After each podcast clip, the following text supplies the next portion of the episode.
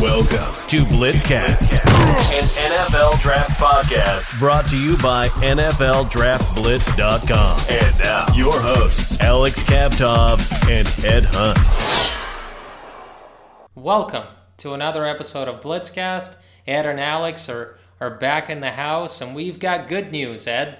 We're going to have a college football season. The ACC came out, and they basically said we're going to have 10 conference games plus one game, and then Notre Dame is going to be included in that, even though they're not in the conference. They're going to play basically an ACC schedule as well. And then SEC also came out and said they were going to have conference games. So I'm pretty confident that the rest of the conferences are going to follow suit, and I'm talking about the big conferences. So, you know, the last couple of weeks, you and I have been hoping that college football season will be here with us in, in 2020 and here it is. Yeah I, I mean this is this is just excellent news. I mean i'm just i'm just so happy that we're going to have some semblance of a college football season you know? It's going to be a little shorter but i think it's a to be honest with you when i think about scenarios what i was looking at about a week ago i think this is best case scenario yeah, absolutely, absolutely. Like I said, I'm I'm sure the other big conferences will follow suit.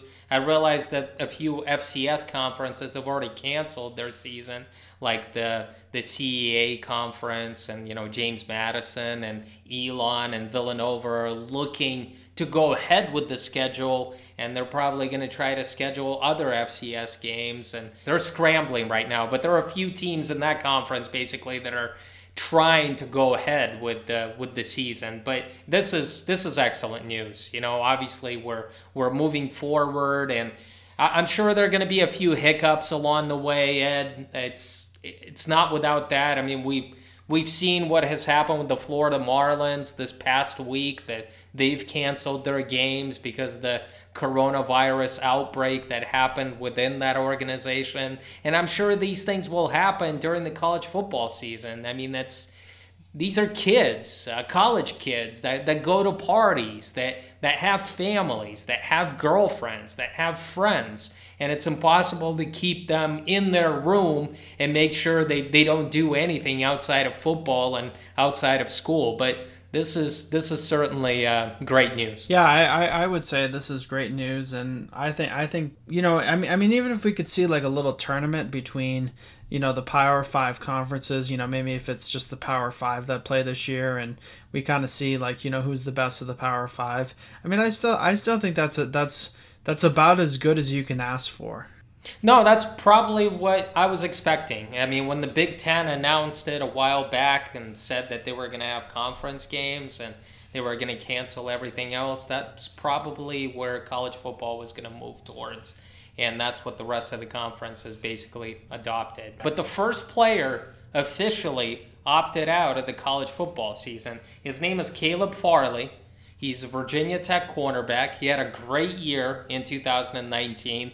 He's got size, you know, he's he's a very long corner, he's got good speed, had a great sophomore year.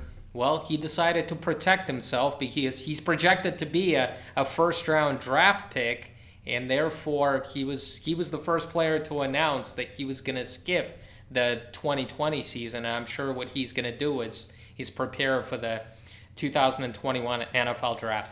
Yeah, I mean, I understand his his side of the story where he, he just wants to protect himself from uh, getting injured. You know, if he if he's put out that good tape and you know he's he's first round quality and you know pretty much all he can do is lose. And so you know if he, I mean, let's say he gets the coronavirus and does you know you know it it, it messes up his season and then then it kind of brings some questions into his draft stock. So I I give him credit. I think he's playing. I think he's playing his cards right. Well, I'm sure he's not the last player to opt out of the season. I'm sure there are going to be some other high profile underclassmen or maybe even seniors that decide to put their interest ahead of the, the college football season to protect their families and to protect themselves in this situation. As far as opting out, I mean, we see what has happened in the NFL, Ed plenty of players are already opting out for different reasons whether it's health related interest or whether you know their girlfriend or wife is pregnant and they want to protect the young kids but there are a few star players uh, that have already decided to to skip the season. Star Lotulelei from the Buffalo Bills, Chicago Bears Eddie Goldman, the defensive tackle, and then we've got Devin Funchess, the wide receiver of the Green Bay Packers, Damien Williams, the running back, the Super Bowl winning running back from the Kansas City Chiefs. Uh, I saw a lot of Patriot players on the list. Dont'a Hightower, the linebacker. Patrick Chung, the, the safety. Nate Solder was another big name, the left tackle of the New York Giants. So the NFL players are. It's in their contract. I mean, they can opt out, and I'm sure a few more names are going to follow suit. Uh, this isn't this isn't the final list. There, there's still there's still a while to there, there's still over a month uh, to to get into the season. Obviously, training camps just started. They just opened up, and you know they're following their protocol out there. This is it's not a surprise, Ed, just based on everything that's going on around. And, I, and I think there should be a narrative that should be not forgotten in all this is that yeah, these guys you know are are, are top class athletes and great athletes, but you know, some of these guys have health problems. I mean, it's possible to be a great athlete and also have some health problems. And so, um, you know, that some of these people will be in the high risk category for COVID. And so, I mean, that that's a that's an exact reason why it might be better for them to to um, to, to opt out. I mean, I I kind of always think of like you know Ryan Clark. It was like he can never play at altitude, you know, because he had a sickle cell trait um, you know, and, and, and basically he had to have his spleen removed. So I mean, you know, there there you do have to consider the health of these players, and it's not always it's not always you know it, it could be the things that affect their long term health, you know, as opposed to as as opposed to their short term health. So. Um, you know, I, I, I think it's good that the NFL is giving them the opportunity, and I I still think a lot of these teams are going to be able to feel feel good teams. And I mean, the good news is that it's not so many players that you know, we, we we're not even really seeing an NFL. We're seeing just like a, you know, a, a whole new league. And I mean, it's going to be different this year. I mean, it's going to be different in the sense that, you know, you, you may see like five or six guys down a week you know, you know, a couple of them because they have the coronavirus, and and then and then it could be something where there could be an outbreak like the Marlins, and you know, half your team's down, and you might have to cancel a game. So there's going to be a lot of stories. It's going to be it's going to be a wacky it's going to be a wacky season. You know, it's not going to be as smooth as it's been in the past, but th- that's that's that's the NFL. It's unpredictable. You know, it's it's uh you know they're going to keep it interesting for us. Big news coming out of the NFL is the trade that happened a while ago, but we're talking about it here at the end of this week. Jamal Adams, the disgruntled safety of the Jets uh, that was so passionate. He wanted to win, but in the end, he was stirring things up in order to get out of New York. I mean, he just got so fed up with the whole situation that he brought up some stuff about Adam Gase not being the right head coach, not being a good leader. He has had some choice words for the GM, Joe Douglas. It was apparent that Jamal Adams was had an agenda to get out of New York. He was just tired of it. And the Seattle Seahawks pulled the plug. Uh, the Seattle Seahawks uh, basically traded their first round pick, a third round pick in the 2021 NFL draft, and they also gave up a 2022 first round pick and Bradley McDougal, who's a serviceable safety. Uh, in exchange for Jamal Adams and a fourth round pick in the 2022 NFL draft. Who won the trade, Ed? Tell me. I mean, obviously, the Seahawks are trying to recapture what they had a while back with that secondary when they had Richard Sherman and they had those two great safeties and Kam Chancellor and, and Earl Thomas would actually earn them the Super Bowl title. But can they recapture it by bringing in Jamal Adams? And do you think that they gave up too much? See, I, I, I really look at this trade as a win-win for both sides. I mean, I love to see this as a football fan where both sides really get something that they need.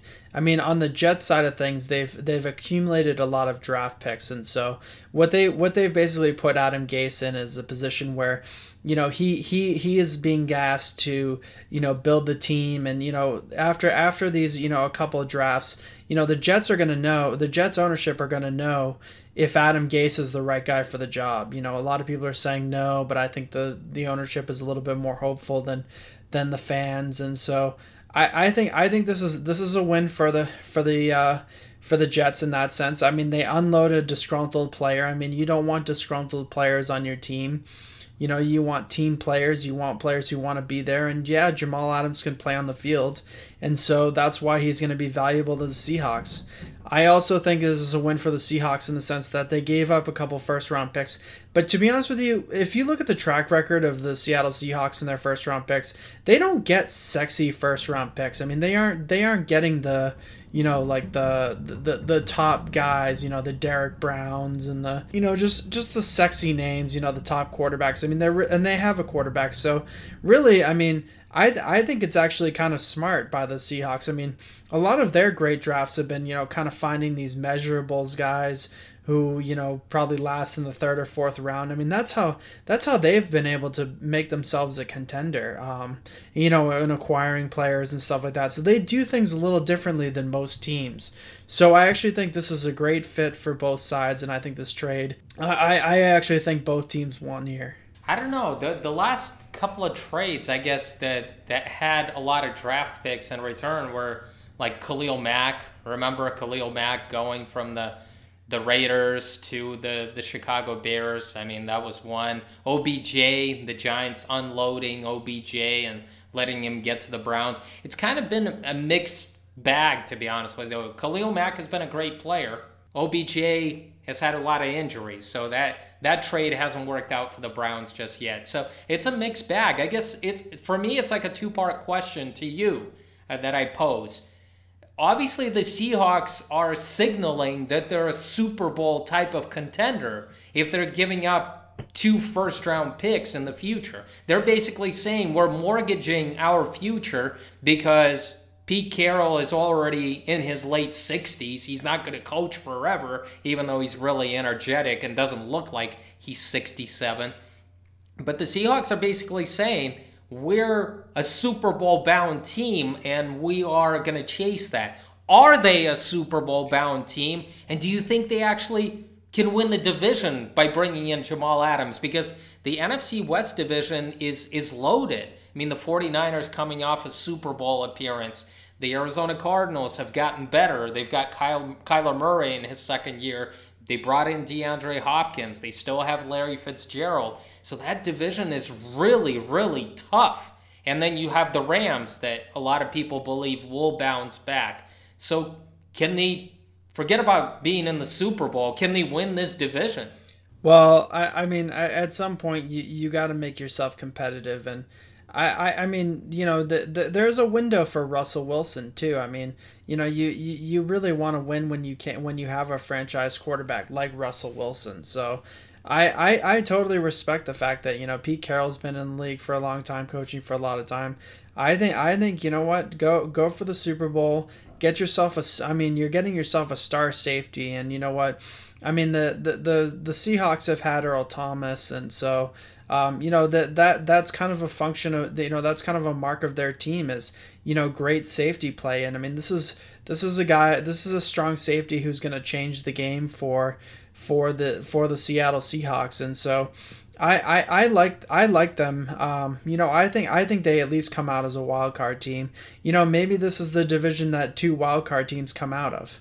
I hope I'm wrong. Like I said, I love Jamal Adams. He was a sixth overall pick in the 2017 NFL Draft. He was named to his second Pro Bowl. He made first team All Pro uh, this year, this past year. I mean, he had a great year 75 tackles, seven pass deflections, one interception, which he took for a touchdown, 6.5 sacks. I mean, he's one of the most talented safeties in this league, and Gregg Williams, the defensive coordinator of the Jets, certainly unleashed him. He was able to use him in a variety of roles, and I'm sure that's what the Seahawks are going to do as well because Jamal Adams is really versatile. He can do a number of things. He can blitz, he can cover, he's a good run defender, and uh, being paired up with Quandre Diggs, who went to his first Pro Bowl last year, free safety when he was traded from the Detroit Lions. Ken Norton and you know, Pete Carroll know how to use safeties. They know how to coach those secondaries. So certainly makes Seattle a lot more dangerous. But I want to remind people that trade that their counterparts did, the Los Angeles Rams, by trading two first round picks for Jalen Ramsey, that trade didn't really put the Rams over the top. I mean, they went all in, but it's not like Ramsey made them better. He's a great corner but he didn't make them better. And I'm just hoping that it works out for the Seahawks a little bit better because by making this trade, you're basically saying, hey, with Russell Wilson there, with bringing in Jamal Adams, we're going all in. We're going to win this division. We're a Super Bowl contender. And I'm not sure the Seahawks are there yet with all the talent that they, they have on the team. Jadeveon Clowney isn't coming back. I mean, how is their front four out there? I, I don't think it's that good. Do they have enough weapons for Russell Wilson? I'm not sure about that. So it's kind of an interesting move. They're going all in, but did they actually believe that Jamal Adams puts them over the top? I don't think so. So, in my opinion, the Jets got the better end of this deal because whoever is making those picks in the future, and it's probably going to be Joe Douglas, he's certainly going to, you know, they're going to have possibly a top 10 pick next year. Um, they're going to have two of them. You always have, you want to have more draft picks for the future because you have more of an opportunity to hit on those first round picks and bring in difference makers. And I think the Jets realize that Jamal Adams is a great player, but he's not the type of player that's going to put them over the top because they're, they're so far away from being a Super Bowl contender. But we'll see. We'll see. Certainly the Seahawks know how to get the most out of those star safeties and they put them in those positions. I mean, we saw what type of career Kam Chancellor and Earl Thomas had. And you know, you can make a case that Earl Thomas should be in the Hall of Fame one day, and if it wasn't for the injuries, Kam Chancellor would be there as well. So uh, we'll see. It's it's going to be an interesting match, and again, Jamal Adams is a great player. I'm just not sure he puts the Seahawks over the top where they want to go, and that's that's the Super Bowl. Uh, let's uh, get to the college football previews. Um, this week we've got the ACC conference, and then we've got the AAC conference. Don't get those two confused. All right, we've got the ACC, and then we've got the American Athletic Conference. Let's start with the ACC, Ed. I think it's a foregone conclusion, right? That that Clemson is the best team uh, with all the pieces that they have. Even though Justin Ross, the the the great receiver coming into the season, a junior, is going to miss the entire year because of the neck surgery, but they still have so many weapons, and it seems like Dabo Swinney is is here to stay for the long haul. Am I yeah, right? Yeah, I mean, you know, they're going to have Trevor Lawrence who's going to be running the passing game, and then they got Travis Etienne, who's coming back, and you know could could really help them in the in the in the in the running game. So I mean, I I really like the offensive firepower, and uh, you know the whole defensive line is returning for this for this defense. Um, they're probably going to be favored in every game they play. Uh, there, there. I mean, the other side to it too is there is no close second in the ACC. There is nobody there is nobody who's really competing. I mean, you know, I think when they designed this conference, they thought a team like Florida State, you know, would be a better a better challenge to uh, the the the Clemson Tigers winning every year. But at this point, at this point, really, it's just a one horse race, and so yeah, I, I, it's a, it's a foregone conclusion, and now now it makes it easier for the t- Clemson Tigers, you know, to get to the playoffs. I mean, if they can if they can just play well in the playoffs, they'll be national champs. You know what's coming, Ed? Another wacky prediction by Alex, right? I mean, I've, I've been making some, and two weeks ago I picked Penn State uh, to beat Ohio State in the Big Ten. Last week I picked the Florida Gators over the Alabama Crimson Tide. So I, I got to make another wacky prediction here. I mean, it's, you know, it gets wackier every week, right? So who, who do you think I'm going to pick, Ed? I mean, which direction do you think I'm going to go? I'm I, I certainly want Clemson to go down. You know, I've I've gotten sick of them already. I mean, I'm just I'm hoping that another team will will capture the ACC title, but I'll give it up. You know, I I I realize Clemson is the best team. I'm not going to get too wacky with this prediction. It's just uh, I think it's a foregone conclusion. If everybody stays healthy and if their main weapons, especially on offense, Lawrence and Etienne stay healthy, I don't think anybody can compete with this team right now. So Clemson is the best team. I'm, I'm not going to get crazy with this. How about a team on the rise, Ed? Who is uh, who is the team in the ACC that you think is um, it's going to be a lot better this year? I, I like this Virginia Tech Hokies team. Um, you know, they got Hendon Hooker at quarterback who's returning, and they also got a guy named Braxton Burmeister who could, you know, kind of provide some insurance in case Hendon Hooker goes down. Um, their whole offensive line is returning. 10 of 11 starters are returning on their defense. Um, their quarter, their coach Justin Fuente, I mean, he's recruited most of their team now, um, and I, I really think they could be the the other the other team in the ACC championship game, as long as they beat North Carolina. I mean, North Carolina is going to be good too, um, but I think Virginia Tech, North Carolina. I mean, if, if, if, if there's if there's a couple teams that are competing to be in that ACC championship game, and you know it's changed every year for the past like six or seven years, so I think of, of the teams that's that's going to win that division, I think it's going to be Virginia, Virginia Tech. Yeah, the Hokies are an interesting team. I mean, ten starters from a defense that finished fifth in the ACC and fewest points allowed per game, less than twenty five points per game, and they've got yeah they've got a lot of weapons. I realize that Bud Foster is gone, the the great defensive coordinator that has been there for so long, but I think they're building something there. Even though, like I said, Caleb Farley is going to miss the season, uh, the great cornerback, um, most likely the best cornerback in that conference. Um, Virginia Tech is really an interesting team, but I'll go with UNC.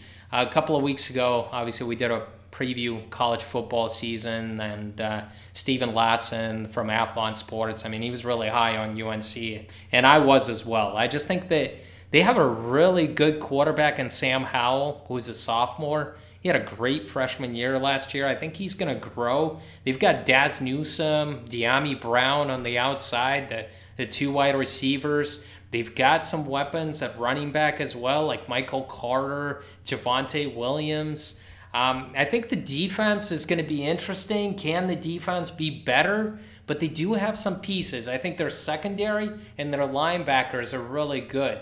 I just think they have to answer some questions on the D line uh, with Jason Strowbridge moving on to the NFL. So I'm going to go with UNC. I'm going to make it interesting. I think they're the ones that are that are going to play against Clemson in the ACC championship game, and they went seven and six last year uh, with. Um, obviously, Mack Brown on the sidelines in his first year back, second time around. So I'll go with UNC here. Uh, how about a team that will is bound to disappoint in 2020. You know, I, I think the Virginia Cavaliers, um, I think this might be a down year for them. Uh, Bryce Perkins is gone, um, and he'll be he'll have to be replaced by Brennan Armstrong. Um, their receiving corps is very inexperienced. Um, they have to play Clemson on the road. Um, you know, just being the winners of the Coastal Division in 2019, they will kind of have a target on them you know, there's a lot of teams that are equal, but you know, they're gonna, you know, teams are gonna be going after Virginia because they played in the ACC championship game last year. Um, and, and this is a team that had trouble on the road in 2019. So, um, yeah, I, th- I think, I think Virginia Cavaliers are, are kind of the team that are going to sink a little bit this year. I'll second that. Uh, I also put down Virginia. I, I love what Bronco Mendenhall has has built out there with the Cavaliers. He's done an incredible job when he took over, but I just think that they lose too many weapons on offense. I like their safeties, I like their linebackers, but if we're talking about an ACC schedule that's only going to be about conference games, just like the, the rest of the conferences, on September 26th, they have to go to Clemson. So that will be the opening game. And then they have a home game against North North Carolina the following week on October 3rd. That's going to be tough. That's really a tough start for the Virginia Cavaliers. So if they go 0 2, I think it will be tough for them to to bounce back and and even have a winning season because you have to have a quarterback in there and they're just not settled in there and without spring practice, without you know, having that team in there, I think the Virginia Cavaliers are going to struggle this year. Let's start with Clemson. Obviously, Clemson is the top dog. They've got a few guys, uh, especially at running back and a quarterback. So let's start there. Okay. Um. Well, I mean, the most obvious name that comes to mind is Trevor Lawrence. I mean, he's got a strong arm, good zip on his passes. He's a willing runner. Um, you know, I think I think he's a fairly accurate quarterback. I think he air mills it sometimes, but I, I, don't, I don't know if that's going to be a huge issue. I mean, you know, a few incompletions here and there. I mean, you expect that of every quarterback. Um, so, yeah, I mean, he's going to be the number one pick in the 21, 21, 2021 draft. Um, there's the obvious Travis Etienne, who, you know, could have come out a year ago. Um, great speed, quick burst. Um, you know, had some trouble with Ohio State's defensive line in the college football playoff. Um, I think he's very good catching out of the backfield capable of throwing on gadget plays, uh, and I think he hits the hole heart. So um, Travis Etienne's a guy want to keep an eye on. And then there's a defensive back which you probably haven't heard as much about, and his name is Derion Kendrick. Um, I, I, I like the way he sheds blocks and run support. Um, he does need to be quicker in coverage. I think he kind of spaces too much in coverage but he does look good in press coverage. I mean, he can really stay with the man. You know, when you ask him to, you know, kind of get in his face and play press. Um, and I also like his physicality. I think he has decent contact at the line of scrimmage. So, um, so a guy like, uh, yeah, Clemson. I'm glad you mentioned Kendrick because obviously Trayvon Mullen uh, went to the Oakland Raiders, had a successful rookie season. AJ Terrell was drafted by the Atlanta Falcons in the first round. So Clemson has been getting those high draft picks at in the secondary. And obviously, the next one is Derion Kendrick. I also want to mention left tackle Jackson Carman. Uh, not the most technically sound guy, but this guy's huge. This guy's a mammoth left tackle, and he's hard to miss when he's blocking the blind side for Trevor Lawrence. So keep an eye on him. He had an up and down season, but I think he'll get better in 2020. Um, Florida State, Ed. Florida State is has the prospects there. I mean, when you look at it, they have one on the offensive side. They got a couple of guys on the defensive side.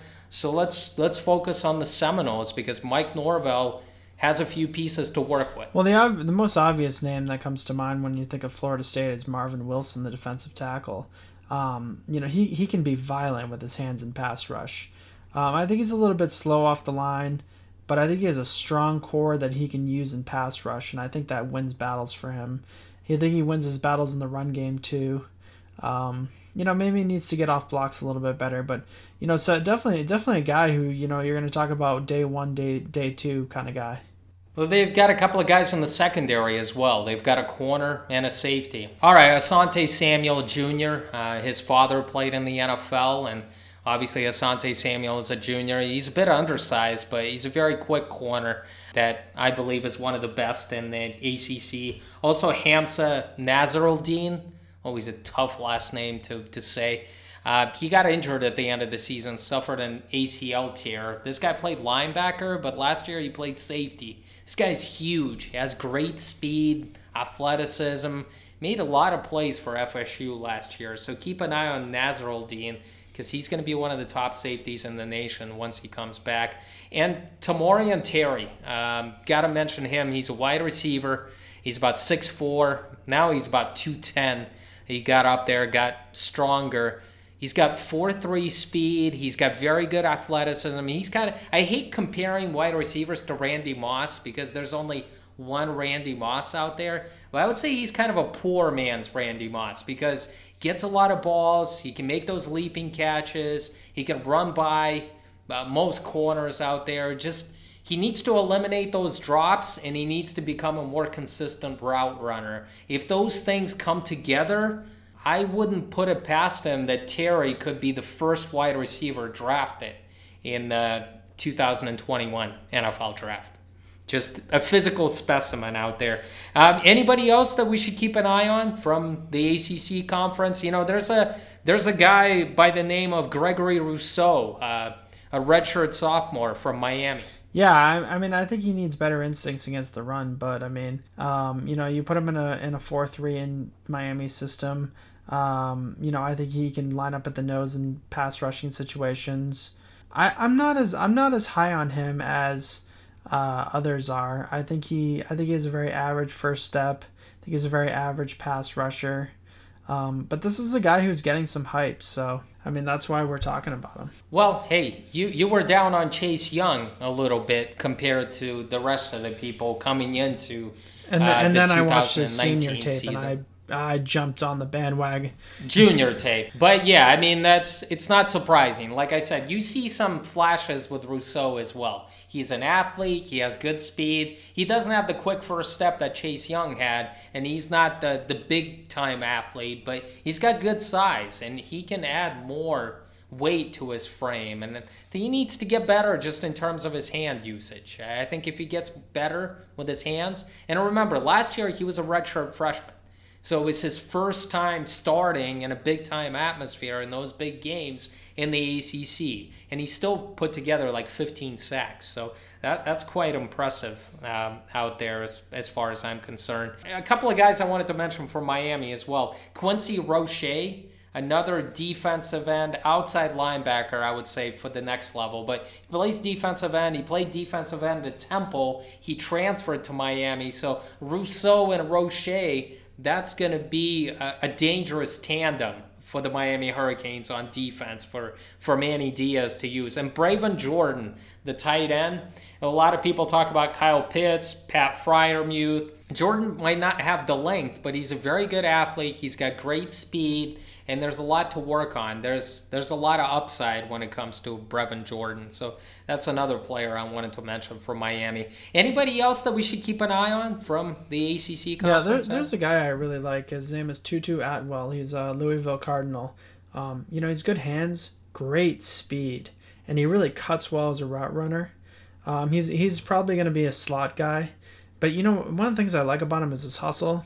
So this isn't a guy, you know, who's going to be taken in the first round, but this is a guy who you draft and you build good teams with. You know, John Ross ran a 4.22, and that's still the record at the scouting combine. Henry Ruggs came close last year with the 4.27. Tutu Atwell can can run. I mean, he's a burner. He's in the Tyreek Hill uh, type of you know class out there. I mean, he can break that record at next year's scouting combine if he comes out. He's going to be a junior, and I, I just think Atwell is is a really interesting guy. I mean, he just he's a burner. He's a deep threat, and the way he cuts out there, it's it's amazing. Um, I remember watching the film. It was Louisville against uh, Syracuse, and there's a safety by the name of Andre Cisco, who is highly regarded, and by me as well. I mean, he's he's a guy that had like seven picks as a freshman. He's got really good ball skills. He's very good in pass coverage, even though he needs to get better as, as a tackler, as a run defender. He misses too many tackles out there. But Tutu Atwell just, he scored, I think, two touchdowns against him when they were matched up, and he just ran away from him. And Cisco has like, he he's rumored to run in the high four threes, low four fours. And Atwell was just running away from him when he was running a couple of post routes. And that was just, I looked at him and I'm like, Atwell is a legitimate 4 2 guy. So, uh, yeah, he's skinny, but he led the ACC in receiving yards and touchdowns as a sophomore. He's undersized, he's small, but that speed, I mean, he's a burner. Um, you know, I wanted to mention, I'm kind of surprised, you know, we're, we're going through the ACC conference, but we haven't mentioned this player. I wanted to mention Carlos Basham Jr. His, his nickname is Boogeyman. He plays in a 3 4 defense at Wake Forest. He's a 5 technique, but this guy knows how to shed blocks. He, he get, makes a lot of plays behind the line of scrimmage, he gets into the backfield. He's got good size. To me, he's the top defensive lineman. Well, I'm not to say like with underclassmen, but I'll say uh, as a senior, he's the by far the top senior defensive lineman, not only in the ACC but in the entire nation. So I just I wanted to mention him. Basham just if you turn on the film, this guy makes a ton of plays. Um, North Carolina has got a couple of wide receivers, and Dyami Brown, he's the taller guy. Uh, and then they got Dazz Newsome, the slot receiver, who is who's more quick. He's got good speed. He just needs to be more consistent with his hands. Uh, there are two brothers in the ACC. One is Chazz Surratt, a linebacker from North Carolina. He was a quarterback before. He switched to linebacker last year. Had a great year. I mean, for for being a raw guy, this guy knew what he was doing. He's really instinctive. Chazz Surratt is one of the best linebackers in the nation. And then we've got his brother, Sage Surratt. He's a wide receiver for Wake Forest. He's he's a bigger receiver. He wins in those contested situations. He's got really sure-handed hand. Uh, sure, sure. He's a sure-handed receiver, and uh, that that's another guy I wanted to mention. The Surratt brothers are are going to make some noise in the 2021 NFL draft. We talked about Andre Cisco from Syracuse, the safety. Caleb Farley has been mentioned a couple of times uh, during this show, the cornerback from Virginia Tech. I wanted to mention Charles Snowden, the defensive end slash linebacker from Virginia, Paris Ford, the safety from Pitt, and a defensive tackle, Jalen Twyman, um, also a, a, undersized Pitt uh, defensive tackle. But you know they had another one by the name of Aaron Donald, and he's turned out pretty well. Twyman made a lot of plays last year, and another Pitt center, Jimmy Morrissey. I love this guy. He really excels in pass protection. Not the most athletic guy, but he's my top interior offensive line uh, as far as seniors go. And this guy is definitely going to be at the Senior Bowl. So keep an eye on Jimmy Morrissey as well. Anybody else you want to mention? I mean, we ran through a list of about 20 guys here. Yeah, I mean, I just wanted to put my two cents in about uh, Jalen Twyman. Um, I think he's a decent pass rusher. I think he gets off blocks well. You know, I think he has good pad level technique. Um, yeah, I mean, there's a few weaknesses. I think he needs to hold the point of attack better in the run game. I think he could be a little more violent with his hands, but well, not only is he going to get drafted, but I think he's going to be there on day two. I'm not saying he's going to be like a first round guy, but based on his film, especially last year, this guy should go on day two, especially with teams kind of being more flexible now. I mean, they look at undersized guy and they're like, ah, I mean, this guy can get after the quarterback. That that's all we need. So they're they're more open to, to drafting these guys higher. Let's move on to the AAC conference. It's a conference that's been dominated by UCF in recent years. I mean, a team that has gone undefeated before. Uh, it seems like it doesn't matter whether they have Scott Frost as their head coach, who's at Nebraska now, or Josh Heupel, who was you know with uh, who was a quarterback at Oklahoma back in the day. So is is UCF still the best team in this conference, or you think that Cincinnati or Memphis can, can challenge UCF this year? I'm actually on the Memphis bandwagon. Um, I like Brady White, the quarterback, um, and he'll be returning for his senior year. Um, more than half of their offensive line will be returning. Um, their offense has a great three-headed monster. Um, you know they got White, who I mentioned, Gainwell as their running back, and Coxie is their wide receiver. And I mean, Coxie is an NFL prospect. Um, you know, their defense will have a good back seven.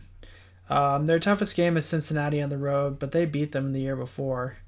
So I'm actually I'm actually gonna go with Memphis this year. Interesting. Mike Norvell has moved on to Florida State, but you're a believer that I mean they've built something and they have the players and they will continue. This is actually a tough one at the top. I mean, you can mention Memphis, Cincinnati under, you know, they've won two they've had two straight seasons where they've won 11 games. It's a lot of games for a Cincinnati team, but I'm going to go with UCF. I just think the Knights have won at least 10 games in each of the last three years. They have a high powered offense, the one that they've had for a while. Dillon Gabriel is primed to be even better. Uh, during his sophomore campaign. They've got some guys at right wide receiver like Tre Nixon and Marlon Williams. They've got Otis Anderson and Greg McCrae at running back. Uh, I just think they have some. They have three starters back on the offensive line. Uh, Randy Shannon uh, is is their defensive coordinator. I think the team is going to be better, especially in the secondary. I love their secondary. They they have a few players that are legitimately going to be high round picks. And I think UCF once again will will take this division, uh, this conference, as as far as I'm concerned. How about um, the most surprising team in this division? I I like the Navy midshipmen. Um, their coach uh, Ken Niumatalolo. Um, he's been around for more than a decade, so you know he's had that team for a while. Um, they really turned it around last year, and I think they could keep it going in 2020. Um, I thought Perry Olsen, who's going to be the quarterback, um, did well as a backup against Notre Dame when called upon. Uh, they have a lot of seniors on their offensive line.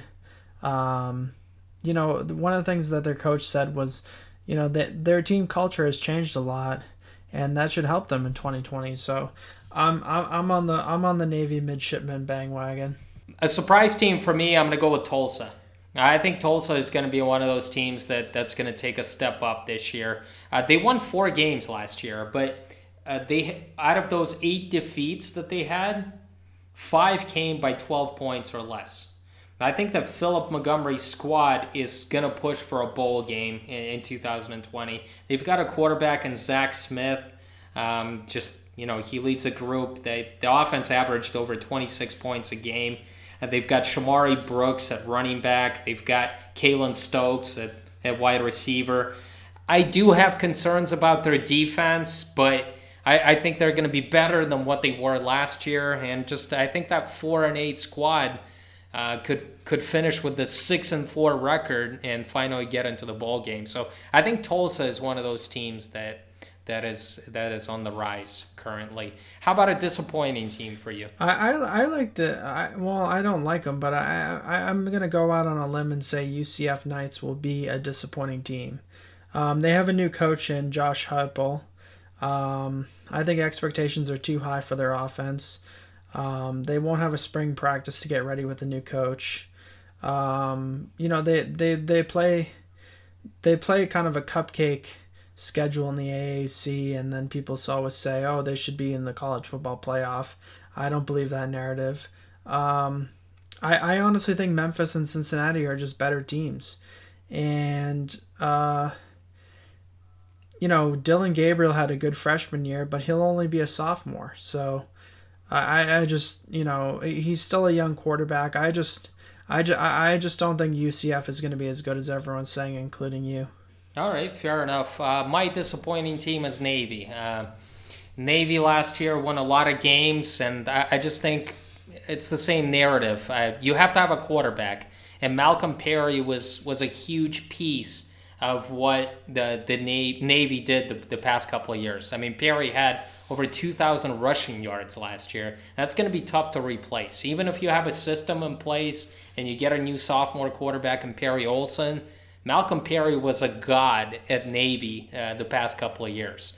And they do have a good offensive line, but I just don't think they're going to be able to replicate what they did last year. Uh, the defense was better, and you think that you know th- their defense is going to be okay this year. They've got you know linebacker, um, they've got a couple of really good cornerbacks out there, but I just think that the offense is where Navy is going to struggle this year, and Malcolm Perry was just he was it. He was he was the main man that that made that offense go, and they did they don't have him this year, and uh, that that's going to be a tough blow.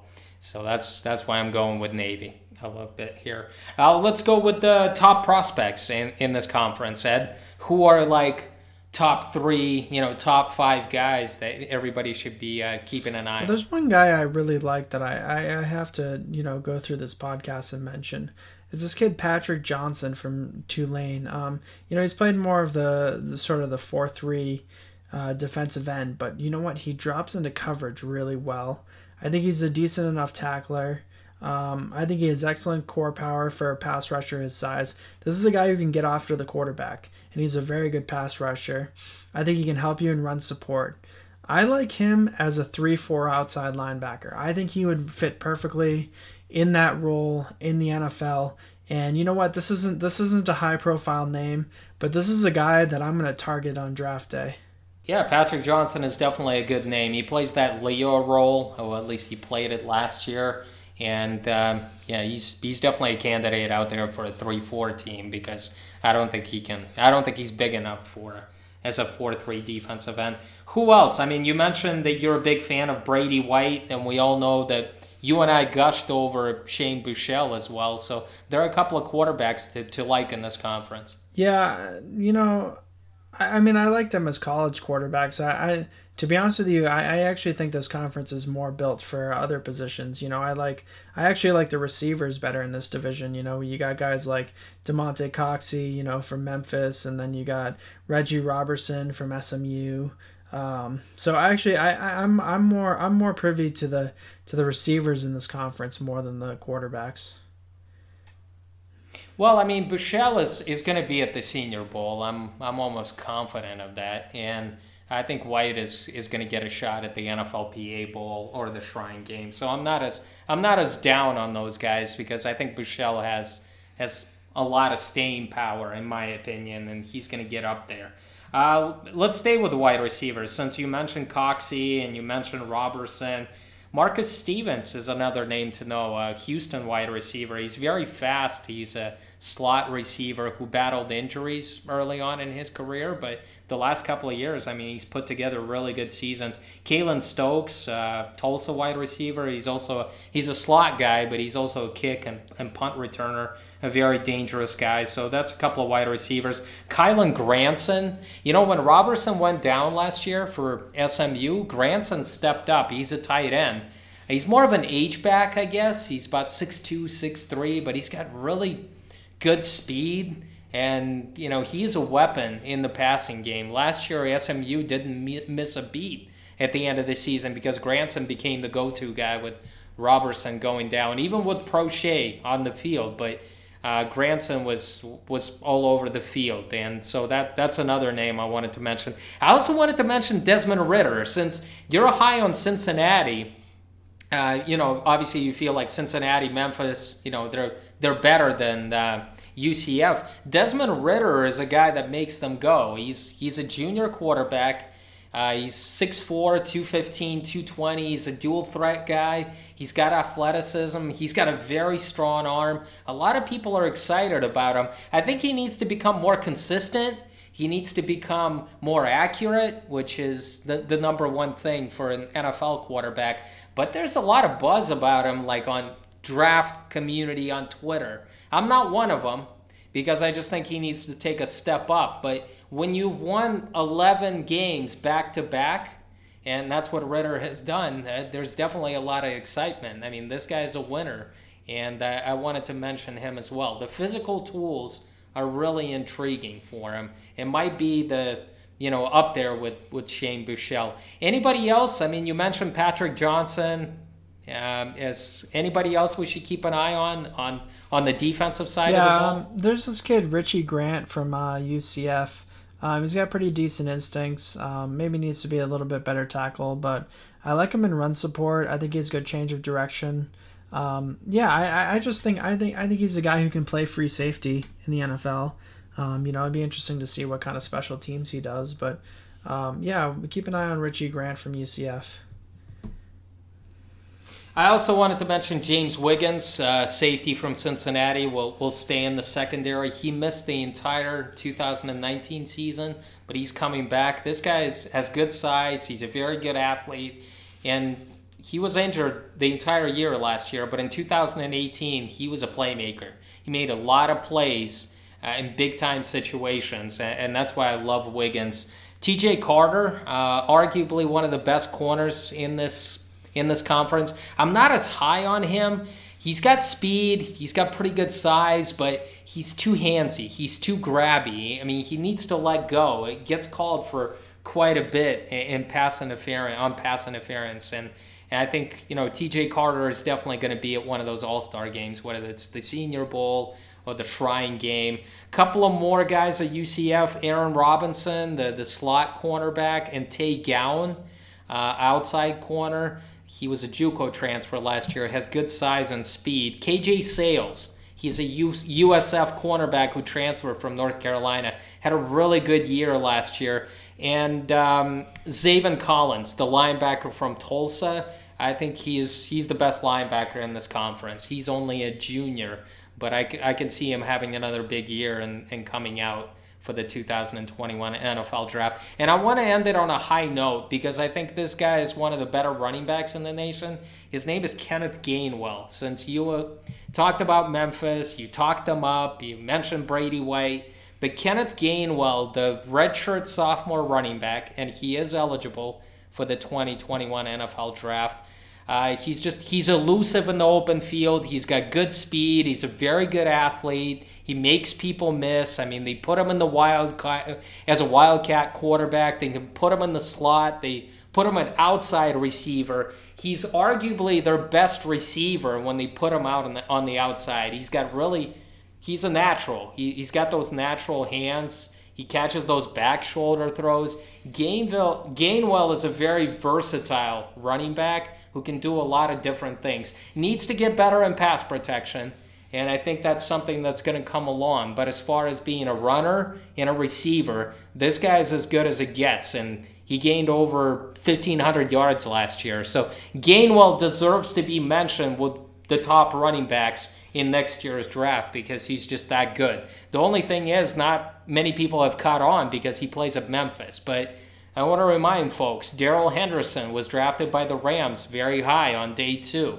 And obviously, you know, last year we had another guy. What's his name? Um, he was at the Senior Bowl, right? The wide receiver slash running back. He went to the Washington Redskins oh, in the Antonio beginning of the Gibson. third round. Antonio Gibson, that, that was another guy, another weapon. So keep an eye on Gainwell because they will feature him. And if Memphis wins this division, like Ed says, Gainwell is going to be the, the main the main guy that, that's going to uh, carry the offense and, and carry the team. So that, that puts a wrap, wrap on the AAC conference. We, we gave you an overview of the two conferences, and we'll be back next week to, to cover the what is it, the Big 12 and the Conference USA. So stay tuned. Thank you for listening. Take care.